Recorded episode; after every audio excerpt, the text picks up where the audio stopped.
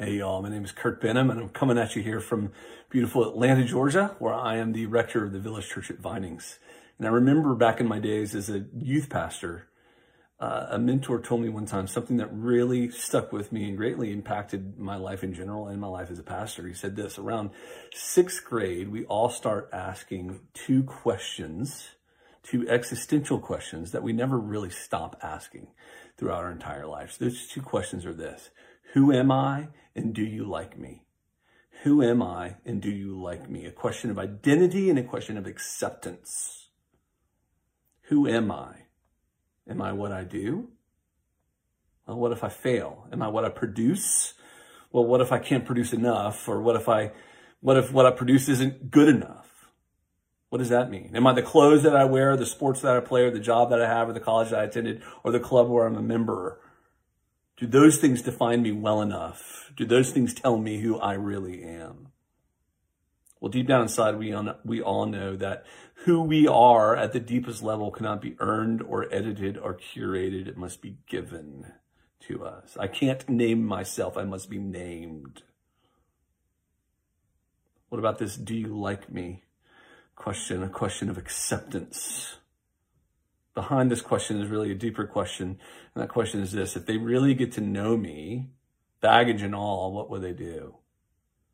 Will they like me or will they hate me? Will they leave me or will they stay?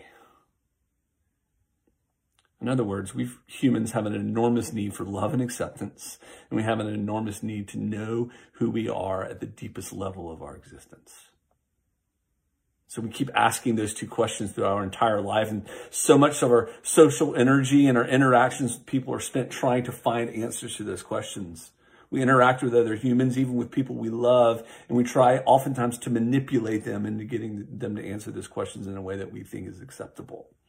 Well, what happens when all of our social energy is depleted and our in-person interactions are cut off because of a global viral pandemic? Who do we look to then to answer those two questions? What happens when we can't work to have those questions answered because we're not allowed to be around other people? Well, I suppose that's what Instagram is for, or Facebook. Those things are there to help us answer those questions. That is, those two questions really fuel all of social media, don't they?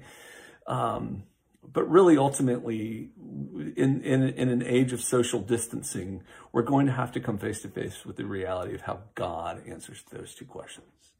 And that, friends, is scary. What if God looks at me and decides to walk away? What if the one who has the real authority to name me takes a look and decides to name me hated or rejected or outcast or orphan or cut off? Well, that's the main ingredient of existential dread and despair, is it not? Well, I've got some good news for you about how God answers those questions about us. Regarding the who am I question, listen to what John said in his first epistle. He said, "See what kind of love the Father has lavished on us, that we should be called the children of God, and that is what we are." Listen to what Paul says in his letter to the Galatians. "When the fullness of time had come, God sent forth his Son, born of a woman, born under the law, to redeem those who are under the law, so that we might receive adoption as sons. And because you were sons, God has sent the Spirit of his Son into our hearts, crying, 'Abba, Father.' So you're no longer a slave, but a son. And if a son, then an heir through God." So who are you according to the one who has the authority to name you and give you a real identity? You are a forgiven, adopted, reconciled, beloved child of the King. That's who you are. What about this "do you like me" question, this question of acceptance? How does God answer that one? Well, we can take a clue from the fact that he was known as the friend of sinners, right? Our friends are people who accept us, right? If Jesus is the friend of sinners and we count ourselves in those numbers, then you know what? We might have an answer to that. Listen to what Jesus said in John's gospel. He said this: "I give them eternal life and they will never perish. No one will snatch them out of my hand. My Father who's given them to me is greater than all, and no one is able to snatch them out of my Father's hand." So will he accept you once he gets to know you? Well, friend, he already does know you. And for the sake of Jesus Christ, he does indeed accept you. And his acceptance of you has nothing to do with earning or deserving on your part. His acceptance of you has everything to do with the simple fact that he has simply decided to love you and accept you. And that was all won for you through the life, shed blood, death, resurrection, and ascension of Jesus Christ. In other words, he loves you simply because it's his nature to love you. He likes you simply because it's his nature to like you.